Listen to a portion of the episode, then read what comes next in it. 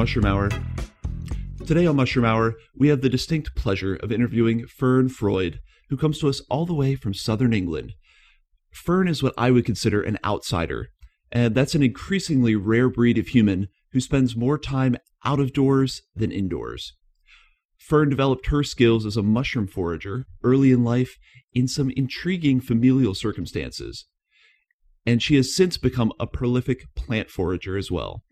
Fern shares her foraging talents both on social media and in her community, leading groups into the woods, sharing an appreciation of nature's abundance, and doing her part to turn the tide against Britain's entrenched mycophobia. Not afraid to dabble in the realm of the Green Witch, she's immersed in folklore and folk tales, which seem to go hand in hand with an appreciation of the mysterious kingdom fungi. Fern, welcome to the show. Hi, thank you for having me. Well, thank you for being here. I'm glad we were able to connect here over the Atlantic and navigate time differences and technology and everything the else. amazing world we live in. Exactly. Well, um, usually where I'll start with a lot of my guests is Mhm. kind of their origin story and how they got into foraging. And for you, uh, I learned that that's kind of even more interesting than I had initially thought. So just to get it out of the way, I don't want to make the whole podcast about this, but your last name is Freud, and there's not a qu- I mean, you have a relation to the Freud that everyone knows. Yes, I do. So he's a great great granddad, I think. Um, so yeah, not not a big part of my life really, but everyone everyone's always it's the first question people ask, like, "Oh, are you related?" so yeah. It isn't it isn't mandatory reading in the family.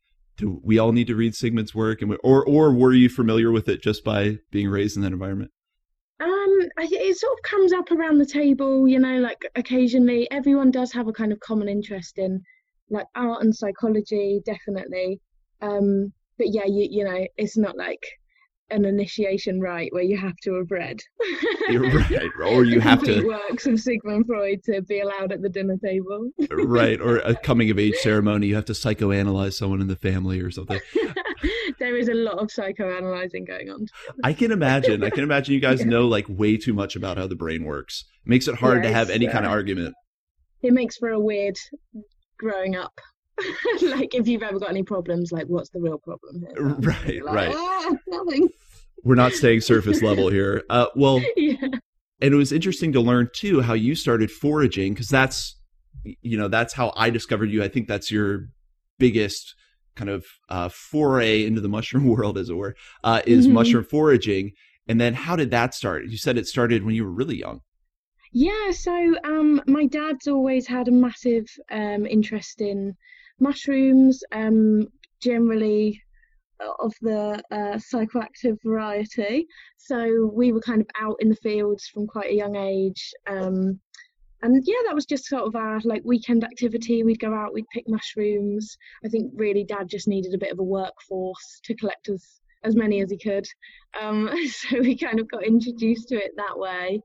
Um, and then it just became like a really lovely family hobby. And um, yeah, me and my brother wanted to learn what everything else was, so we sort of expanded out for mushrooms.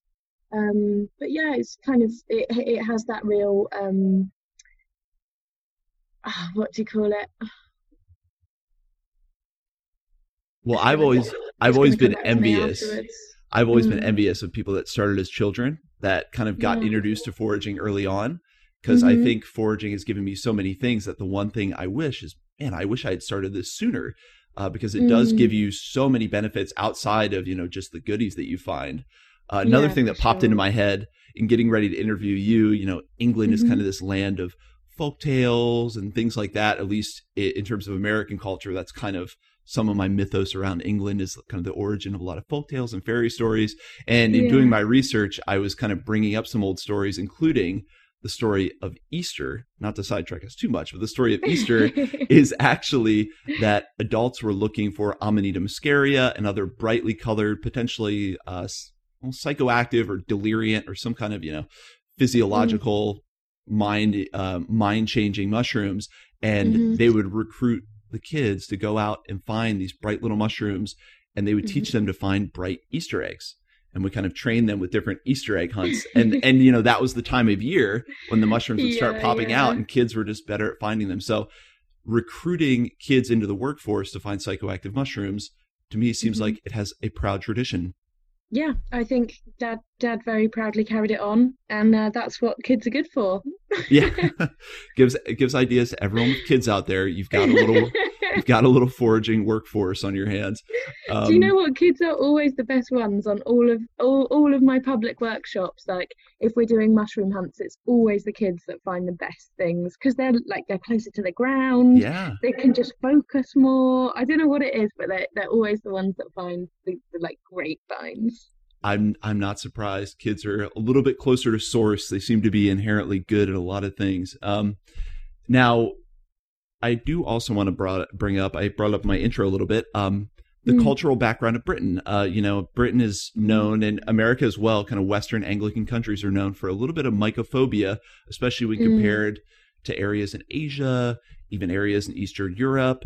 So Mhm. how did that kind of affect your introduction into mushrooms obviously as a family you guys had you know a lot of influences pushing you to go forage for mushrooms but did the influence of britain's kind of mycophobic culture play any role in those early days learning about foraging Well, I think probably when I was a kid, it, it wasn't a common thing to do at all. Um, you know, there, there is a lot of fear around collecting mushrooms in England, um, and you know, you you don't you don't have that kind of uh, you wouldn't ever bump into like another mushroom forager, or it would be really rare. Um, so it kind of a lot of people come up to you and say like, "Oh, what's in your basket? And what are you doing?" And you know there is a lot of curiosity about it because just you know as people whatever scares us we're very very curious about um so it kind of made it a bit of a, a, a social talking point really like we we met a lot of people and I- i guess it sort of became a niche for me because it was such a like odd thing to be doing um so yeah so in a way I, I did kind of benefit from the the ingrained fear of mushrooms in England. Um, and and yeah, it's it's not such a bad thing really. Uh, that so many people come to my courses because they've got really outdoorsy kids who are always picking things up and you know really curious about what's around them and, and they're worried because of this ingrained culture and they want to learn more. So yeah i think i'm sneakily benefiting from the uh mycophobia there.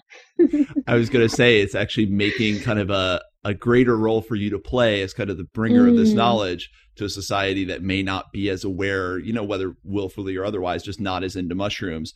So you get to have kind of a more of a prominent role uh, in, in bringing this to people more of kind of a specialized role yeah and a i'm bigger role to definitely lucky in that way. I feel like if i went to like poland or russia uh, you know they'd be like what? Do you know what i mean? Like they'd be like are you sure you're an expert on mushrooms? Because we've been doing this. Yeah right. Long time and we know more. And you probably have more competition uh, for mushrooms. I was going to say it's another sneaky benefit yeah. is a society that doesn't hunt mushrooms. You know, especially when you think about an island, kind of a limited landmass. Y It's mm-hmm. nice to not have too much competition when you're out yeah in the that woods. is true it's definitely like an increasing hobby now though like i've really noticed especially in the last like five years maybe it's it's becoming a lot more common and there are places now where we've got like uh, because I know do you guys have it as well, right? And in in France, I know they have kind of a limitation on how many mushrooms you can bring home, or you have like a kilogram limit of. Well, in California, we're actually really lucky. Um, it's one of the few, as insofar as I know, one of the few Mm. states where the state parks it is legal to forage for mushrooms. Okay. Um, sometimes it's legal without permit. Certain state parks, other places, they say you have to buy a foraging permit. but- right. actually the influence of a lot of Eastern European communities and Italian Mhm. communities that were some of the early settlers out here, um, Yeah. especially in kind of Northern California around San Francisco, made it much more. Um, there's a much bigger cultural push to normalize mushroom foraging. So whereas Okay. it was something that they tried to really legislate. They did try to kind of legislate it away where you couldn't pick wild mushrooms, but Yeah. especially just recently I ran into an Italian gentleman in a hardware store of all places. Okay. And one one of the other employees there actually recognized me from Instagram and said, "Oh wow! Oh, you have to talk to my coworker. He's an Italian. He loves mushrooms." Anyway, this guy just starts telling me this whole story about how mm. his family was one of this collective of Italian families that went to state legislature and really pushed in politics for a couple generations to make sure that foraging not only was legal, but that they could expand the actual, well, here it's pound limit of what you could take right. out of the forest. Oh wow! Yeah, so I, from where I am, I I can thank you know a lot of these Italian, Eastern European families yeah, yeah. for really for boosting the limit. exactly for boosting the limit and just making it something that uh, is legislated as being legal. You can go to a state park and pick mushrooms. You know, it's really mm-hmm. Uh, it's really something that I don't always appreciate, but hearing that story made me realize, wow, we are in a unique place, not only for the great mushrooms that grow here in Northern California, but that yeah. there have been cultures that have paved the way to make it normalized to an extent where it is legal and there's not, you know, this big stigma or at least illegality. Yeah, that's it. brilliant. Yeah, that's really great. Yeah, so so we don't have we don't have the limit at all because it's not it's not a um such a common thing. I, I guess it might be brought in in some areas at some point, um, but here they kind of use the fear of mushrooms to to keep people off land. You know, if if it's been picked quite a lot, or if they have quite a lot of mushroom foragers on on that area, there's quite often a sign somewhere that says, you know, beware poisonous mushrooms. Um, that's probably how you know you're in a good spot, though. Yeah, um, I was going to say sometimes that's a signpost for foragers. Yeah, yeah. To say, oh, not only is there definitely mushrooms here, but people are going to be warned off by this side. Perfect. Yeah, exactly. No one else is going to fight you for them. Come on in. so you got to start in mushroom foraging in kind of that British culture where it's a little more unknowns and you had a familial history. You know, they're training you to forage mushrooms. Now you say that a brother, so I assume he was out foraging, learning with you as well from a young age. Yeah, he did come. He was probably a bit more reluctant. he's now uh, he's a coder, um, so he's definitely an indoors kind of guy. So I think maybe maybe right. it put him off a bit much. so, but you seem to have taken to it and then actually kept going. And obviously now you're leading groups into the woods. We're going to get into that. But what was interesting to me is that you've expanded also, I mean, quite extensively into plant foraging, which mm is something I'm quite envious of. I always see people out foraging for wild plants, and I wish I knew more about it or how to do it because then you're not limited to this kind of only mushroom season. You're able to pick things year round.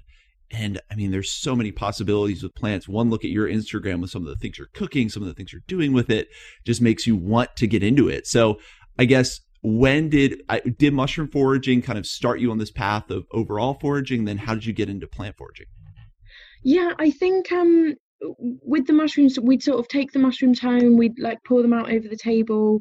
Um, we'd cook up the edible ones, but it would always be like, oh, we'd do a trip out to the fields and then we'd do a trip to the supermarket, and then, you know, and we almost wanted to cut out that trip to the supermarket because we were like, well, I think you can eat nettles. Someone told me you can eat nettles. Like, should we have those instead of spinach? Or, you know, and we just wanted to um, add add different ingredients to our plates without having to go to the shop on the way home. And it sort of became a challenge to see you know if we could make first a complete meal out of wild ingredients and then you know maybe can we also make a dessert? Like is that a possibility?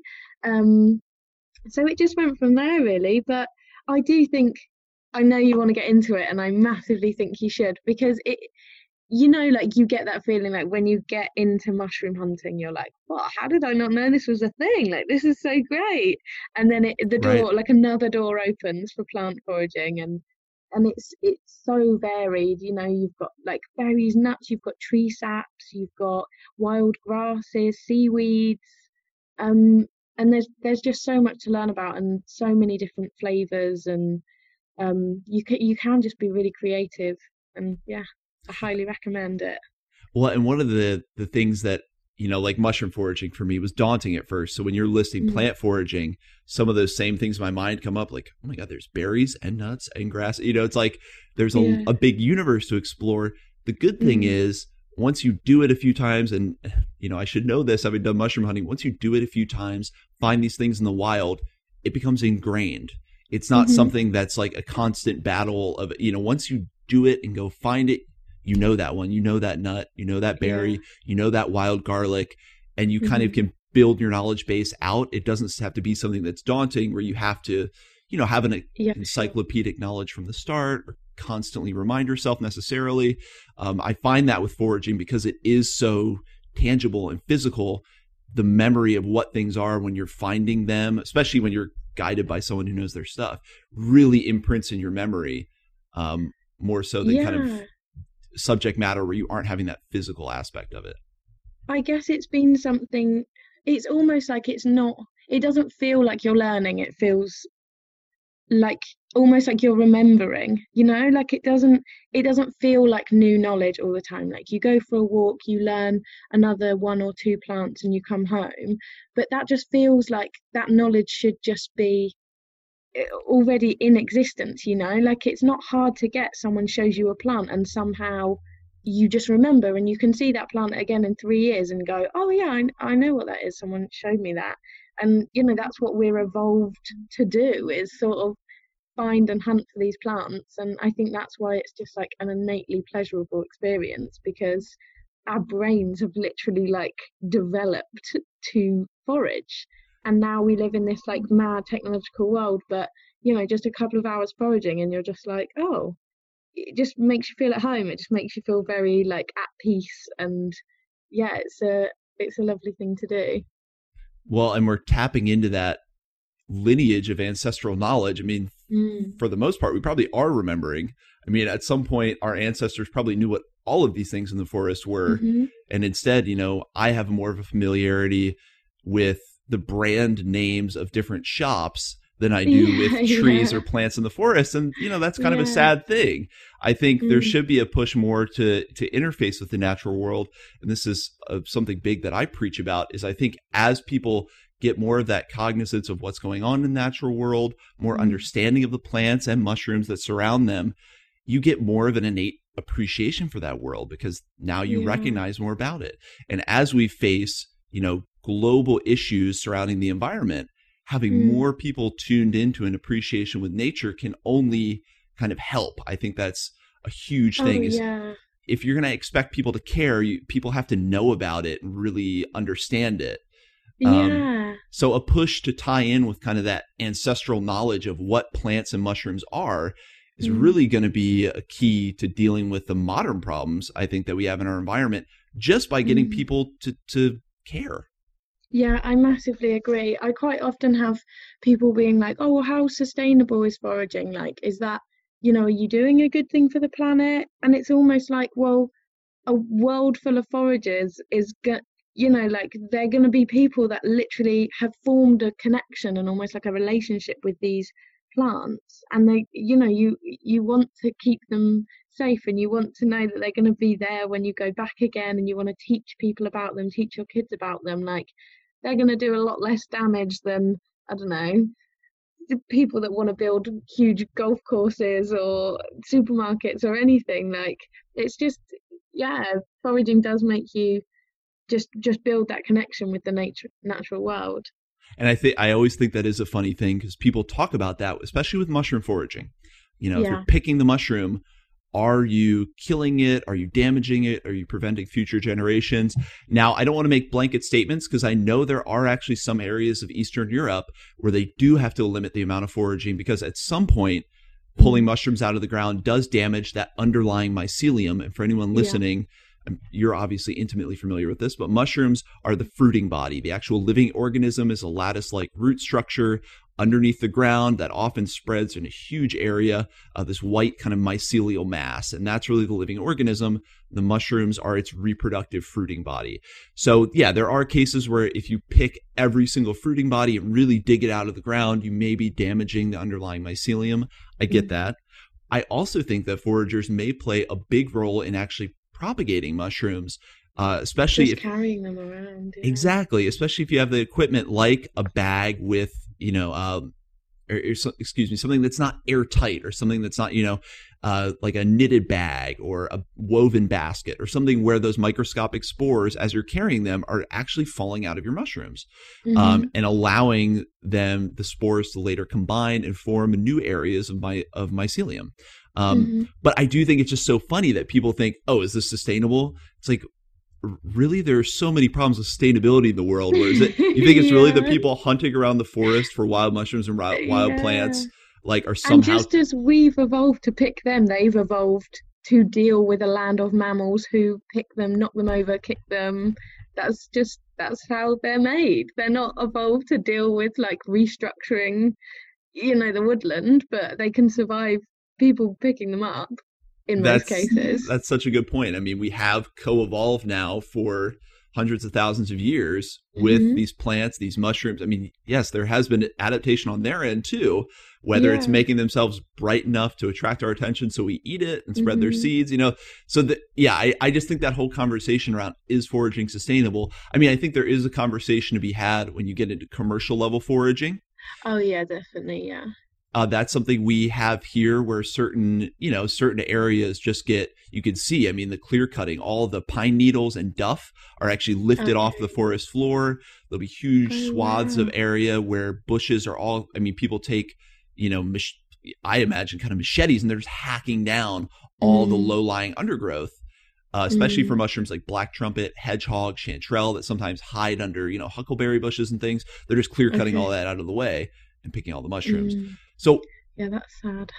there there is a conversation around it, and maybe it's a good thing that people are thinking about sustainability. But like, let's not be overly critical of the sustainability of something that's getting you out into nature that probably mm-hmm. is actually helping to propagate these wild foods more than anything uh, and really like is not the central problem what we're dealing with on the planet um, so I guess for you, when did this love of foraging, this passion for kind of ancestral foraging knowledge, when did this turn into something you felt comfortable sharing with other people and uh, bringing other people out into the woods with you? Because I'm impressed by the groups that you're leading, and I I'm always impressed with people who are able to kind of share that knowledge and impart it with others, and not be held back by like a fear of I don't know enough. Or so, when did you start feeling comfortable enough? Um, so I guess so. I ran my first workshop only, I think, two years ago, um, as kind of a tester.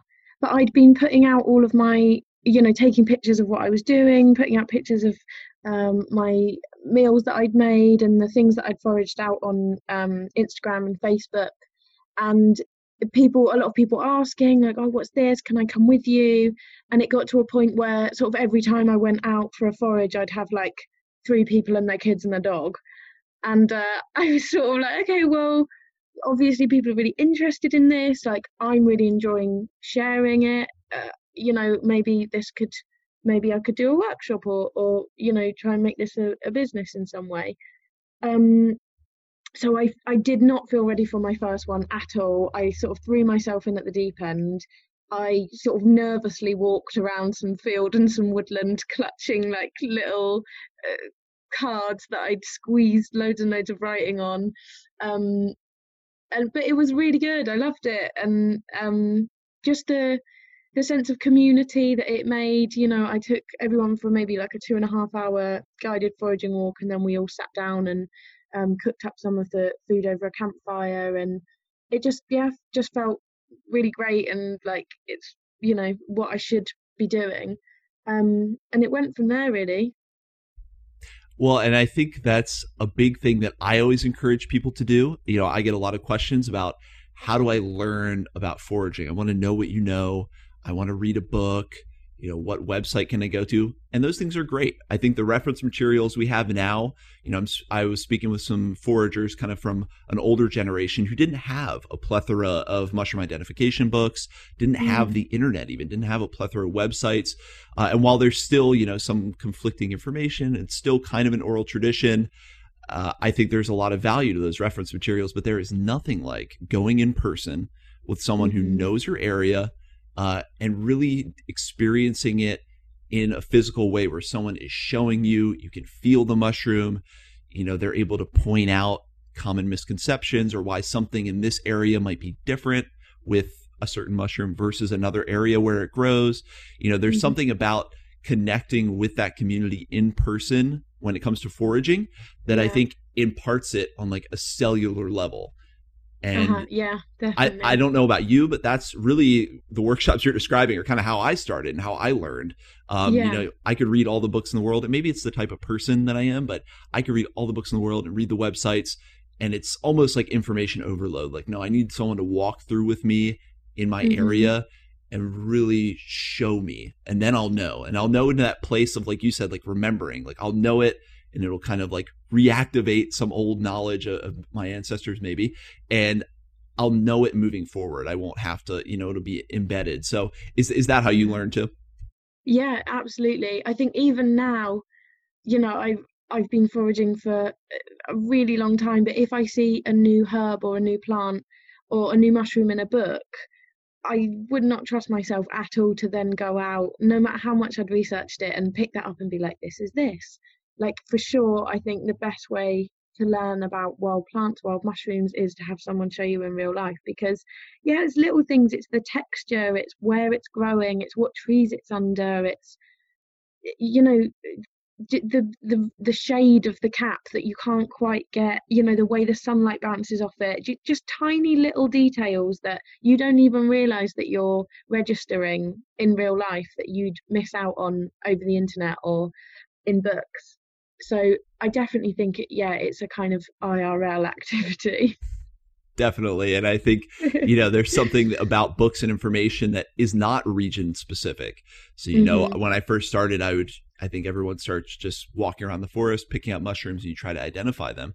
And I would come yeah. up with these IDs and share them with people and they'd be like you know that mushroom doesn't actually grow in the western united states so you know there's something about doing it with people that give you kind of that knowledge of like almost limiting that universe of all the information and no no here's what's relevant to you here where you yeah, live like whittling it down yeah and so even when you know i want to go forage like i'm originally from the east coast of the united states uh, okay. uh, and so i've had my experience out in the west coast i have contacted you know people back east who are foragers so if i'm ever going back visiting mm-hmm. home mm-hmm. or visiting family um, I would probably have them take me out because that's a different region. That's yeah. not like I yeah, I've learned a lot about the West Coast. Obviously there are mushrooms that are similar, but I want to go with someone from that area and I believe mm-hmm. that's a really important thing understanding kind of the the regionality of this uh, and understanding that in person you're going to just learn and retain so much more.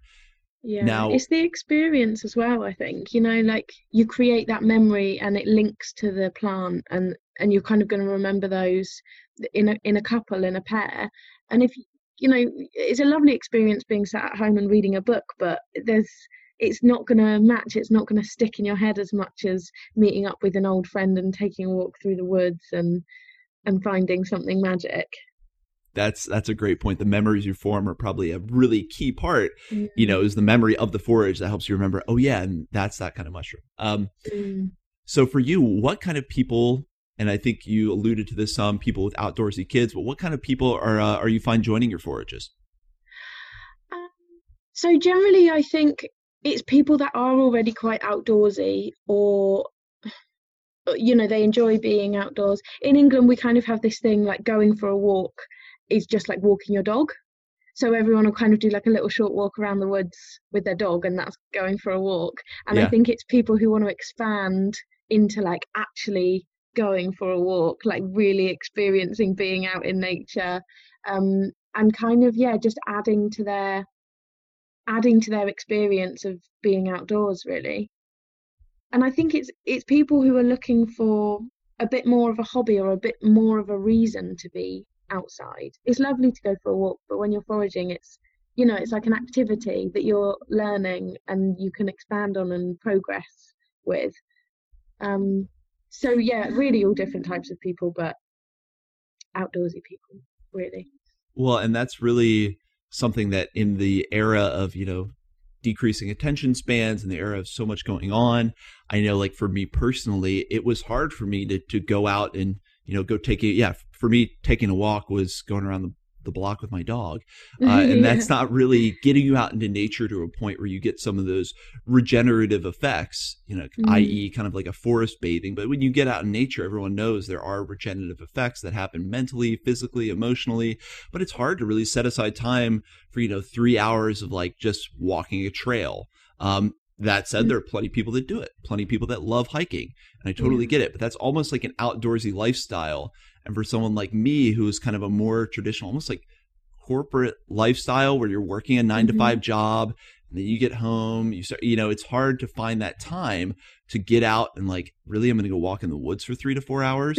yeah, yeah. But when you have some incentive, like, hey, you're going to find something. You might be able to eat it. You know, you yeah. might be able to, or, you know, you'll connect with this community and we'll all learn about the forest together and realize the treasures you find out there. That incentivizes it to a point where it makes it so much easier to spend a lot of time outdoors. That yeah, was, for sure. And I'm just speaking from personal experience. That was key for me. And it's given me so much just spending more time outdoors, balancing out all of our screen time and all of our time like in busy cities and all the low level stress that that imparts finding yeah. more reason to get out and be in nature even if that's like tapping into you know dopamine all the things we're wired with that that love foraging um you know i think that has such a huge benefit i think it's such a useful tool to to just do that to get people mm. outside mm. yeah it's almost like using foraging as a tool just to, just to be outside like just to be able to get that like clarity and space in your mind and almost I feel like when you're just going for a walk, you still hold quite a lot of stress in your mind. Like you know, you can just think about things over and over, and but but if you have the activity or if you have something that you're focusing on, it makes it easier just to feel a bit, you know, more more grounded, I guess, and more present. Right, that's more a big present, thing. Yeah, is trying to be present, trying to yeah let those stresses kind of go to the back of your mind and mm. if you're hunting for an edible mushroom you've never found, let me tell you, that will have you being present. You will suddenly be looking at the forest floor with such interest, everything else in your life will evaporate away. Yes, true. Now, do you have any? I, I had it written down here. Any stories or anything that you share about um, just particularly impactful or memorable stories from some of your forages? Um, yeah, I guess there's been quite a few stories. The best ones always involve kids. I'm good. Okay, which one's my favourite? Okay, so I think a lot of times kids come to the workshops or the walks and they don't really know what they're going to be doing or or what's going to be happening. Um, and generally, I find parents will take their children to my workshops because they're like they've got so much energy i don't know what else to do with them like they always want to be outside they're just like, running around i really don't you know I, maybe this will be good for them like it's something different. And um and we had one young boy i think he was probably i guess he was about 11 or 12 and his dad had bought him and he was like oh you know to be honest he's a bit of a nightmare sorry if he acts up he's you know he's got so much energy if he doesn't listen like he's not very good at school so just you know don't take it personally you just let him run off you know he'll be fine he'll come back. And i was like oh, Perfect. oh okay. Um yeah that's absolutely fine like it's not school he can he can do what he likes no worries. And um it was a mushroom hunt and we'd been a bit we hadn't really found too much it, it was a bit of a it was coming towards the end of the season so we hadn't found like a really good amount of, of mushrooms to feed our little tribe and um, I'd seen him kind of taking interest, you know, kind of coolly hanging around the back of the group, like shuffling his feet, like trying to look like he wasn't listening. And then um, one of the mushrooms I kind of knew would be growing in that area was like uh, oyster mushrooms. And I sort of described what they looked like and where they might find them and blah, blah, blah. And said, you know, it's not just on the ground you should be looking, you know, look up, look at tree trunks, look, you know, look all around you. And at one point, I just heard him shout like, I found an oyster mushroom! And I turned around and he was scaling like the biggest tree I've ever seen in my life. That's and amazing. then kind of wrestling this huge oyster mushroom, which is enough to feed like 30 people. Um, wow. And that, yeah, it was mad and kind of crawled down. And it was like a real, you could just tell, like it was a real moment of achievement for him. And everyone was kind of like cheering and congratulating him. He was kind of like the man of the, the man of the hour. Um, so that was a really nice one, I think, just because it, it was it's it was obviously so different from his normal life, and he just absolutely thrived and and loved it, and it was it was just lovely to be a part of.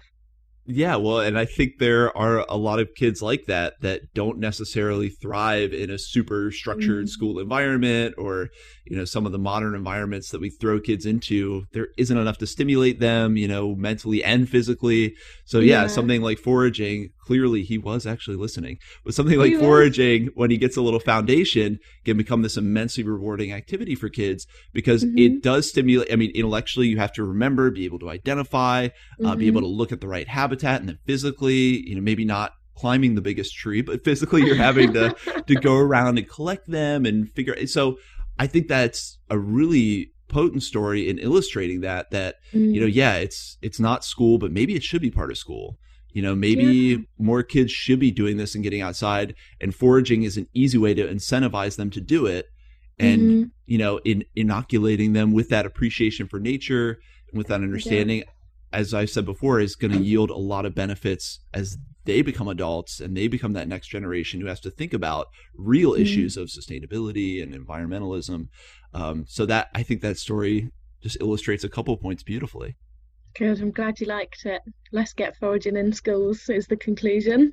exactly. I think that's what we're pushing for is a nationwide or international initiative to start making foraging in schools a thing. Foraging class. Yeah, that's good. oh, well, I'm starting with my little niece. I have a little two year old niece, uh, Lucy, and I one of the first words that I taught her how to say was mushroom.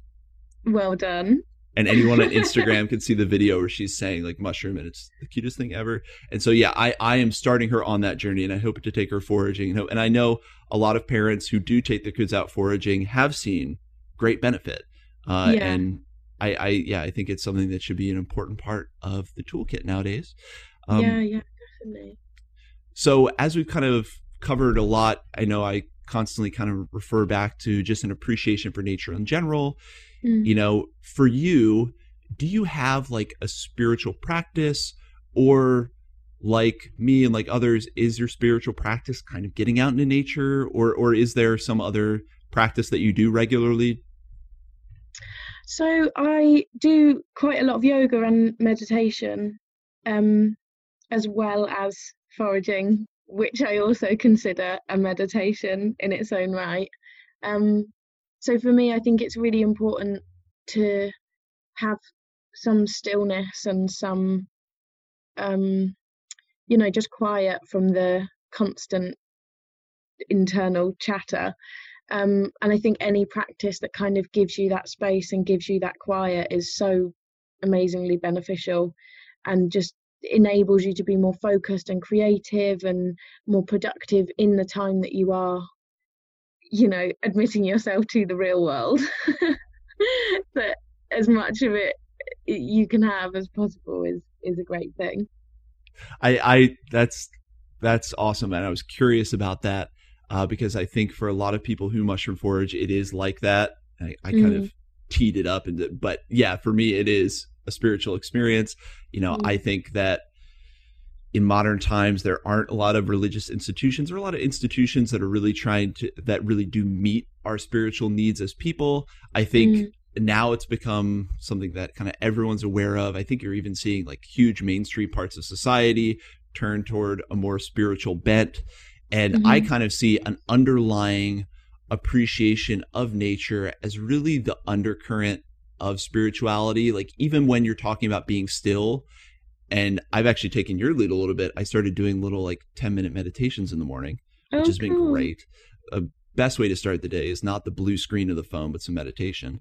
Um, Definitely. Um, but I think like even when you're talking about meditation, getting into that stillness, it's almost at a being one with the background hum of nature, the background rhythm mm. of the consciousness that's all over the planet.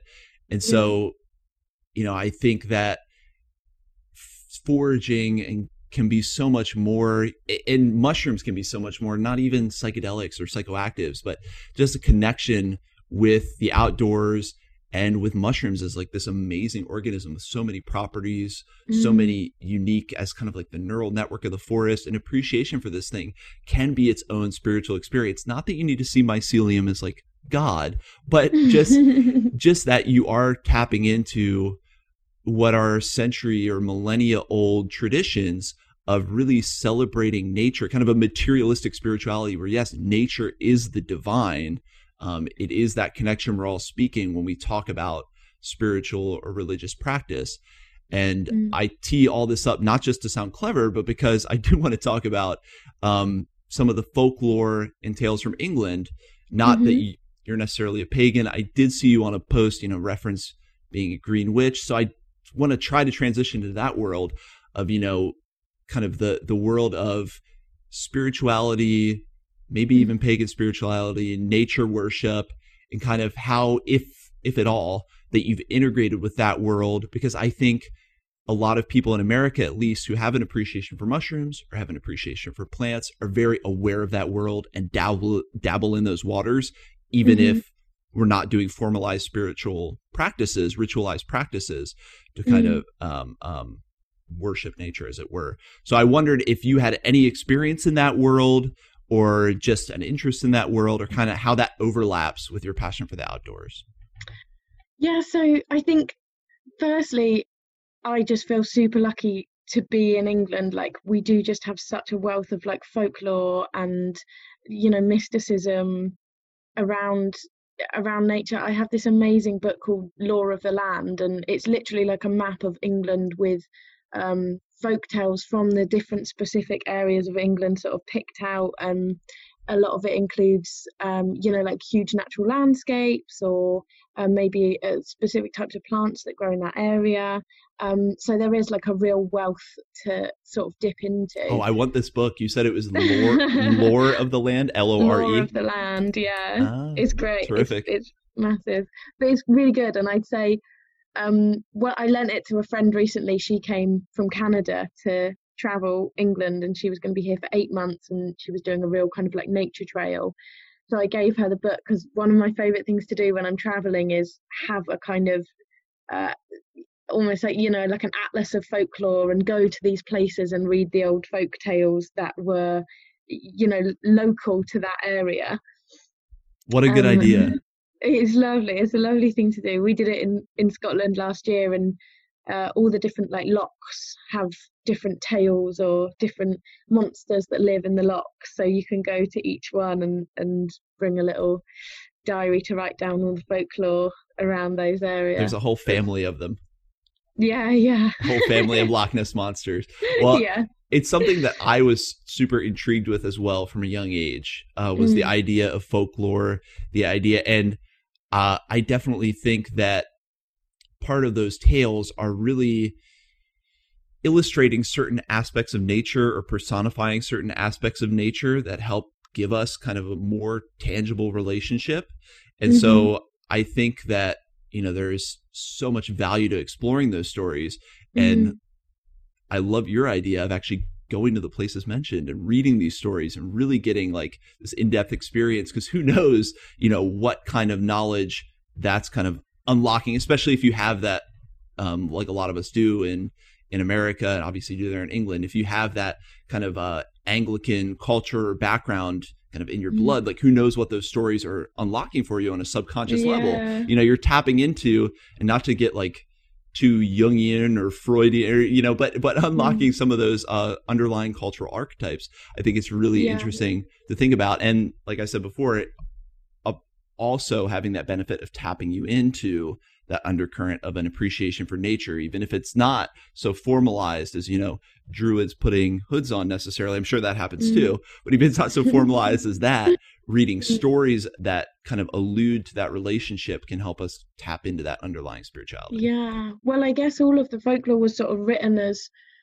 you know, either a warning or a celebration or a, a, a rite of passage for whoever would be reading it at the time. You know, it's, it, they were lessons that they told their children. And I think so many of those lessons have been lost. um, obviously we had you know like a huge portion of our history was lost especially like with herbal medicine and and folk tale and everything like that with with the witch burnings um so the folklore that kind of is left and that you can trace to a certain like geological location it it is incredible. It's like you're you're relearning those tales you're relearning those stories and as we are reconnecting with nature and and being outside more and more those lessons kind of become important again. And while it's always great to you know we're all about like progression and developing as a community but it's also incredible to have these lessons that have stood the test of time and that you know come from such an ancient place and really speak to you as not just a human that lives in this point in history but just as a human I think that's a great point, and I love actually thinking of folk tales in that way, as kind of vestiges as a t- of a time where there was more intimate relationship with nature, where there was more knowledge mm-hmm. of mushrooms and herbal plants that was, you know, it was actively suppressed. And yeah, yeah. You know, while I, I'm not, you know, a luddite, obviously we're talking over technology, you know, but I think yeah. it is important to recognize that in a lot of ways, both uh, morally and spiritually. And there are other elements where you do kind of reach back to ancient technologies that were really effective and mm. you can bring them forward and blend them with mm. the modern day. Um, yeah. So I think uh, it sounds like folk tales have been kind of an important intermediary between like now where everything's accessible and you can go back and learn about yeah this knowledge was suppressed and really yeah. dig back and see that whereas in the interstitial period before that was possible it may have been that all you had was a folk tale to kind of keep that spark alive until yeah. it could be passed to a generation that could really ignite it again and go back and retrieve all that knowledge yeah yeah for sure so outside of just being fun stories that i love I am now ascribing like a monumental in- intergenerational importance to them that I don't think that I don't think's far off. I mean, I think what you're saying there it, that just brought that thought to my mind, but I don't think that's mm. far off, and mm. um, it, it's just hugely intriguing to me.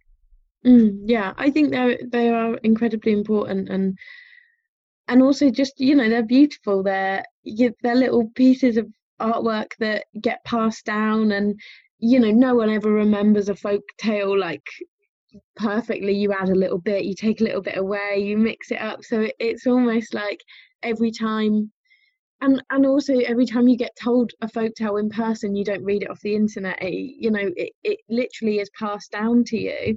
It it's something so unique that probably only you have heard because whenever they've said it to someone else it's it had a little bit changed or a character went missing and someone else turned up.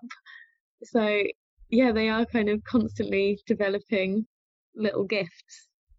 And just to tie it back to mushroom foraging, you know, I think when you brought up oral tradition, I think mushroom foraging is one of those things that is still kind of an oral tradition. And there's something special to traditions like that now, where mm. everything mm. is seemingly like so known and well mapped out and widely available. There is mm. something that we love about knowledge that isn't disseminated everywhere that you know only yeah. you and a select group are kind of r- initiated into learning uh, so there is something really special about oral traditions whether it be from folklore or whether it be you know from mushroom hunting and you know that's something that i've experienced you know when i took a trip to mexico this past year uh, one of the the natives there told me that this certain polypore that was growing on a tree I wasn't exactly sure what it was. It was pretty high up in the tree, but one of those hmm. hard, you know, conch polypores. Yeah, yeah.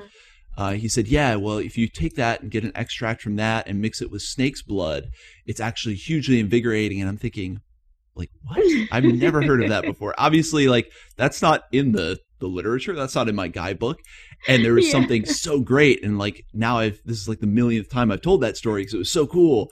Um, and there is something about those oral traditions that is so intriguing to us probably more so in a world where it feels like everything is known. And I think that's mm-hmm. a great pull that gets people into mushrooms is there is still that bit of mystery. I mean, you get just enough knowledge where you can kind of step into this vast unknown. Yeah. You know, you get some of the terminology and someone who kind of shows you the door into this uh, mm-hmm. uh, other universe of kind of fungal networks and everything. But there's still so much left to explore, and I think you know, as humans, we are explorers, and it's nice to know there's territory yet to explore. Yeah, for sure.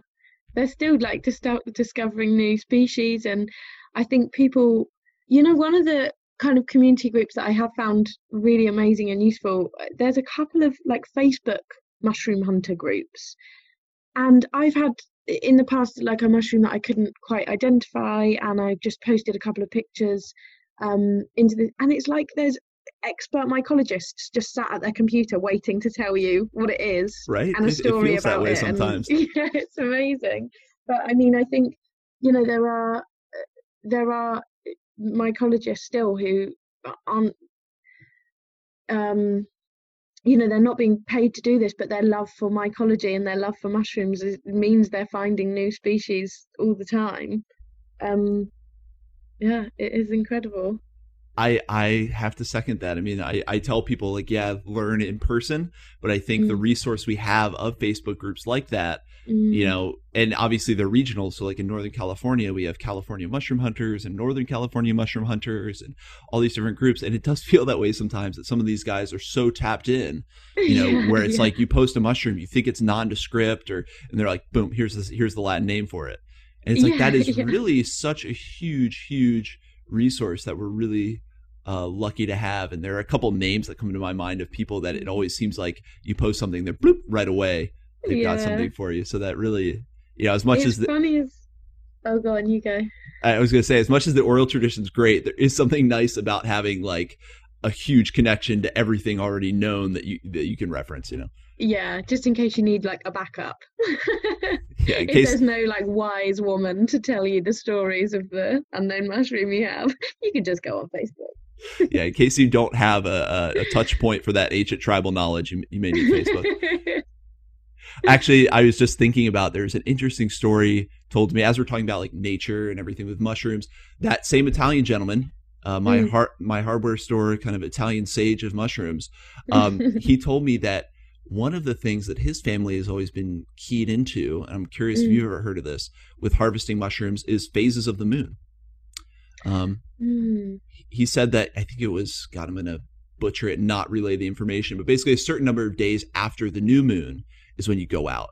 Like more so that obviously there had to have been enough rain, but more so than like did it just rain or has there been sun? He's like wait until you know whatever ten days after the new moon and go out mm. if it's during the season and you'll find mushrooms. Um, mm. Uh, yeah, I've I've heard of what, what my auntie does sort of like lunar gardening, and she's very into like only planting seeds in you know the first quarter, or uh, you know only harvesting her vegetables oh, when wow. it's the full moon or something. Um, I haven't actually heard of it in terms of picking mushrooms, um, but I think it yeah maybe it's a huge thing, or maybe it's I think uh, lots of families like have their own little family traditions, don't they? And they yeah. sort of assume that everyone knows what that is. But yeah, it could it could be a huge thing that I missed, or it could just be them. It could just be them. That's a good thing to remember too. Sometimes the oral tradition is it's just them. Um, oh yeah, um, you have to take the oral tradition with a pinch of salt dis- discernment. when it's folklore, it's fine because if a new character comes in, it really doesn't make a difference. But if it's like, which mushroom shall I eat and when shall I pick them? yeah, we need that. We need to exercise a lot of discernment sometimes with the oral tradition. Yeah. and and actually, as we're talking about folk tales, do you have uh, any particular folk tales that you love, or any ones that really stand out as something everyone should should know about? Um, I mean, mushroom wise, I love the Baba Yaga folk tales. Um, oh. So I'm I'm sure you've heard of her. She's I, the, I have Eastern yeah. European, correct, or something. Eastern European, yeah. I mean, they're so into their mushrooms, they they're gonna have the best mushroom folk tales. Of course. It's weird that the folk tales actually sort of reflect uh, the whole cultural um, uh, opinion or whatever of mushrooms. Like in England, all of our mushroom folk tales are super like, oh, you know, a young maiden went out and got trapped in a fairy ring and danced and danced and danced until she danced on bloody stumps because you know they're all like super scary Oh, and yeah. they're, yeah they're bad they're they're like really dark and like really you know the fairy rings are where the fairies live and they're like mischievous and evil and if you get trapped you'll horrible things will happen So these aren't nice fairies. The mushrooms couldn't lead Oh, you to a universe of nice, lovely fairies. no they don't do that not in england in england we've been forever warned to stay away from the mushroom rings because um yeah fairies aren't so nice Now, the tale of the Baba Yaga. What is that? Um, oh yeah What does that center around? Is she kind of the keeper of mushroom knowledge, or So she's kind of like um your archetype of like the wise old woman, like the crone kind of figure. So she's depicted always surrounded by um amanitas or, or fly agaric mushrooms. Um, and she she rides around in a huge pestle and mortar, which uh, indicates, you know, she would have been known as like a witch or a herbalist or a wise woman. You know, she she would use her pestle and mortar to grind down magical herbs and create spells. And um, she lives in a huge house that is on chicken legs, and it just runs away and creates havoc now and then. And the majority of her stories are about transition. Um, and change and and growing up so quite often she'll lure young children um, into the woods and set them challenges um, and she's neither kind of good nor bad as as many oh, fairy tales and folk tales go. Um, just depending on which folk tale you read she might kind of just be luring you into the woods to eat you. Or she might be you know setting you up for a life changing challenge. Um, and I think I love the stories because I feel like they're so reflective of of the challenges you and the journeys you take on when you kind of open yourself up to that world of being more connected to nature and you know metaphorically walking out into the woods um, to find your own your own path. So I think one of one of my favorite stories is have you heard of Vasilisa? Vasilisa. That doesn't ring a bell.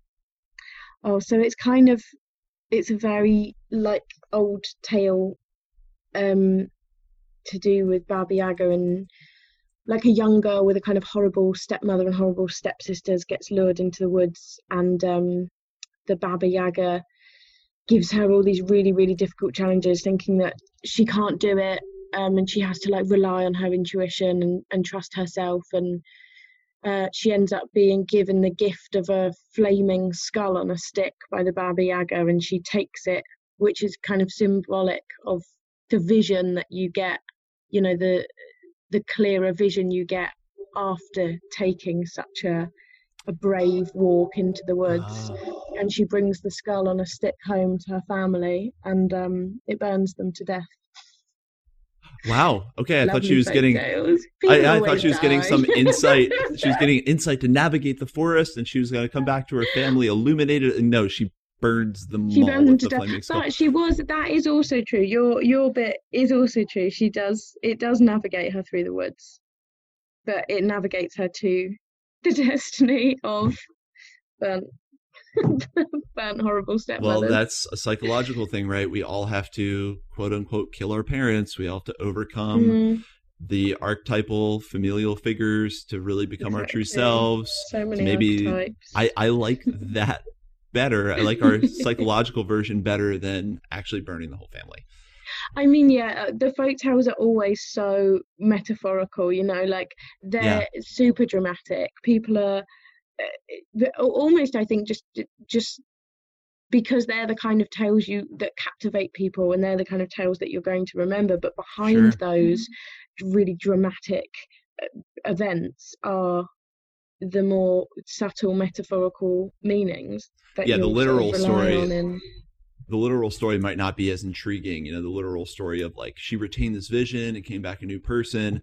That might not Mm. get remembered as easily as, you know, carrying the banner of the flaming skull. But I think that's really interesting to tease out. I love doing that with folk tales. I mean, Mm. you know, not to um what do I want to say, not to antagonize anyone, but even religious texts, you know, Mhm. those to me are kind of like the most uh, uh, potent folk tales ever. That's why they've survived. Mm. And I think there are huge metaphorical messages in all of them. Um, And I think it is really interesting to kind of pull those threads out uh, and and Oh, see yeah. what the message is, and it lends more credence to to my newly established theory, uh, or actually well-worn theory, that folk tales were time capsules of some of this knowledge.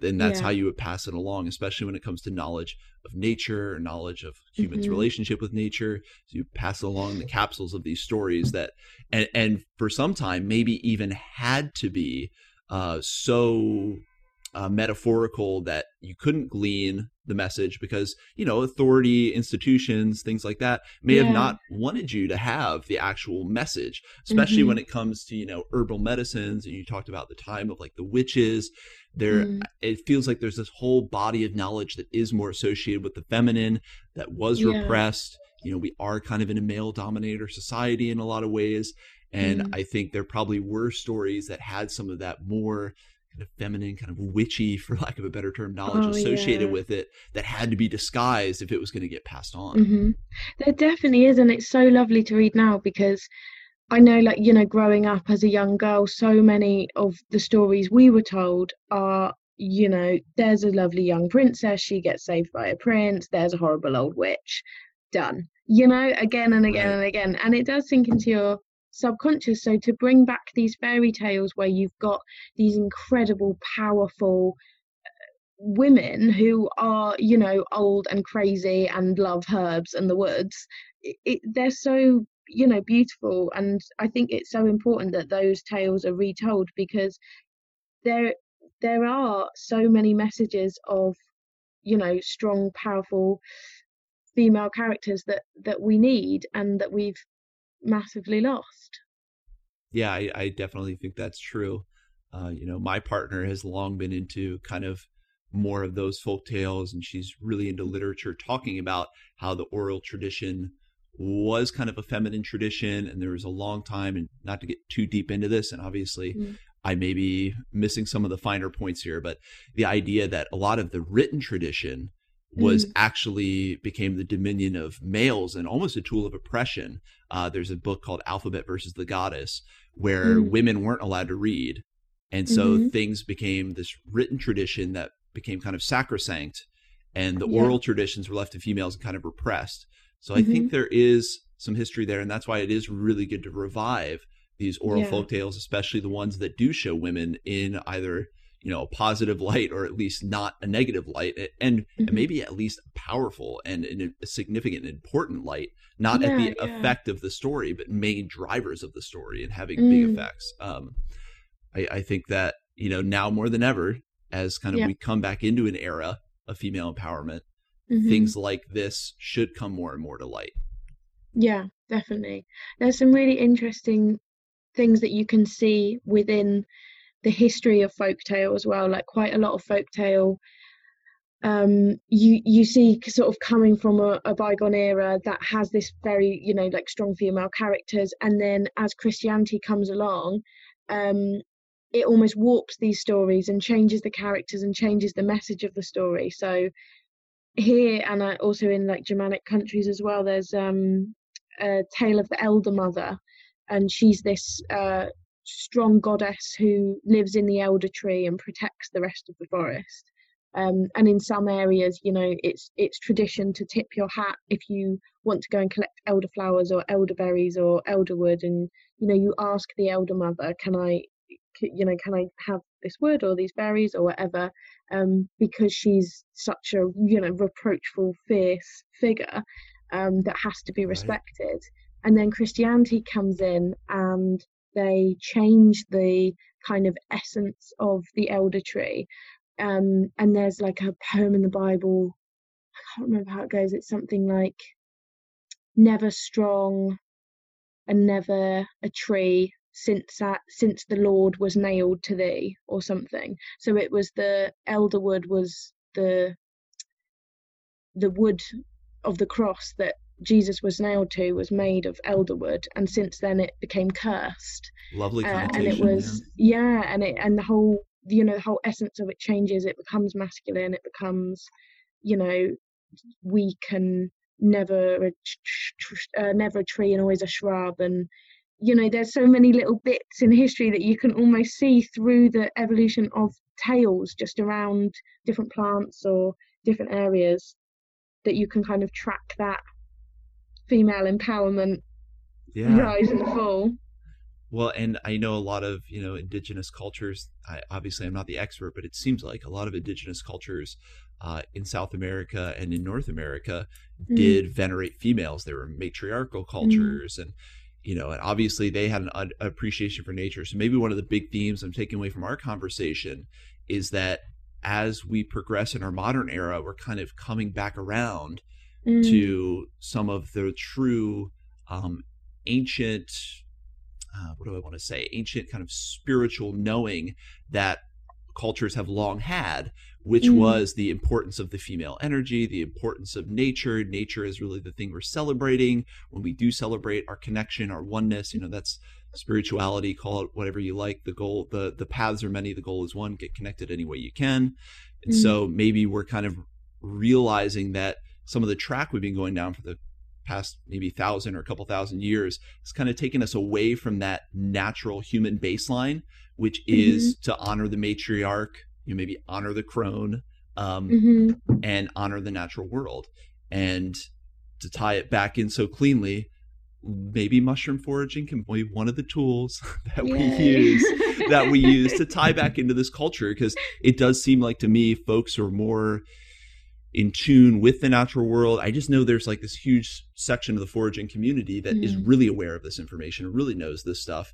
So maybe yeah. it's a subconscious hack to kind of help us get back into the flow of this of this information um, mm. to benefit to benefit everyone. Well, now that we've kind of covered the whole width and breadth of everything in the natural world, yeah all the folklore in England. we went all over. We went all over, and I love it. I love taking a windy path and getting into some things that you know I may not have the best basis for, but talking with someone else, we bring up things, formulate new ideas. Maybe people will hear this, be able to contribute their own ideas, and we're all getting a better understanding of this thing. Um, but we are coming up on an hour, and I do not want to take up yes, all your time. It so, is the mushroom hour. It is the mushroom hour. it's not hours. Um, so I guess what I want to circle back to is getting personal again with uh, with Fern. What is kind of next on the plate for you? Is it kind of more forage groups? Are you doing anything with cooking classes? Because you post delicious stuff on social media.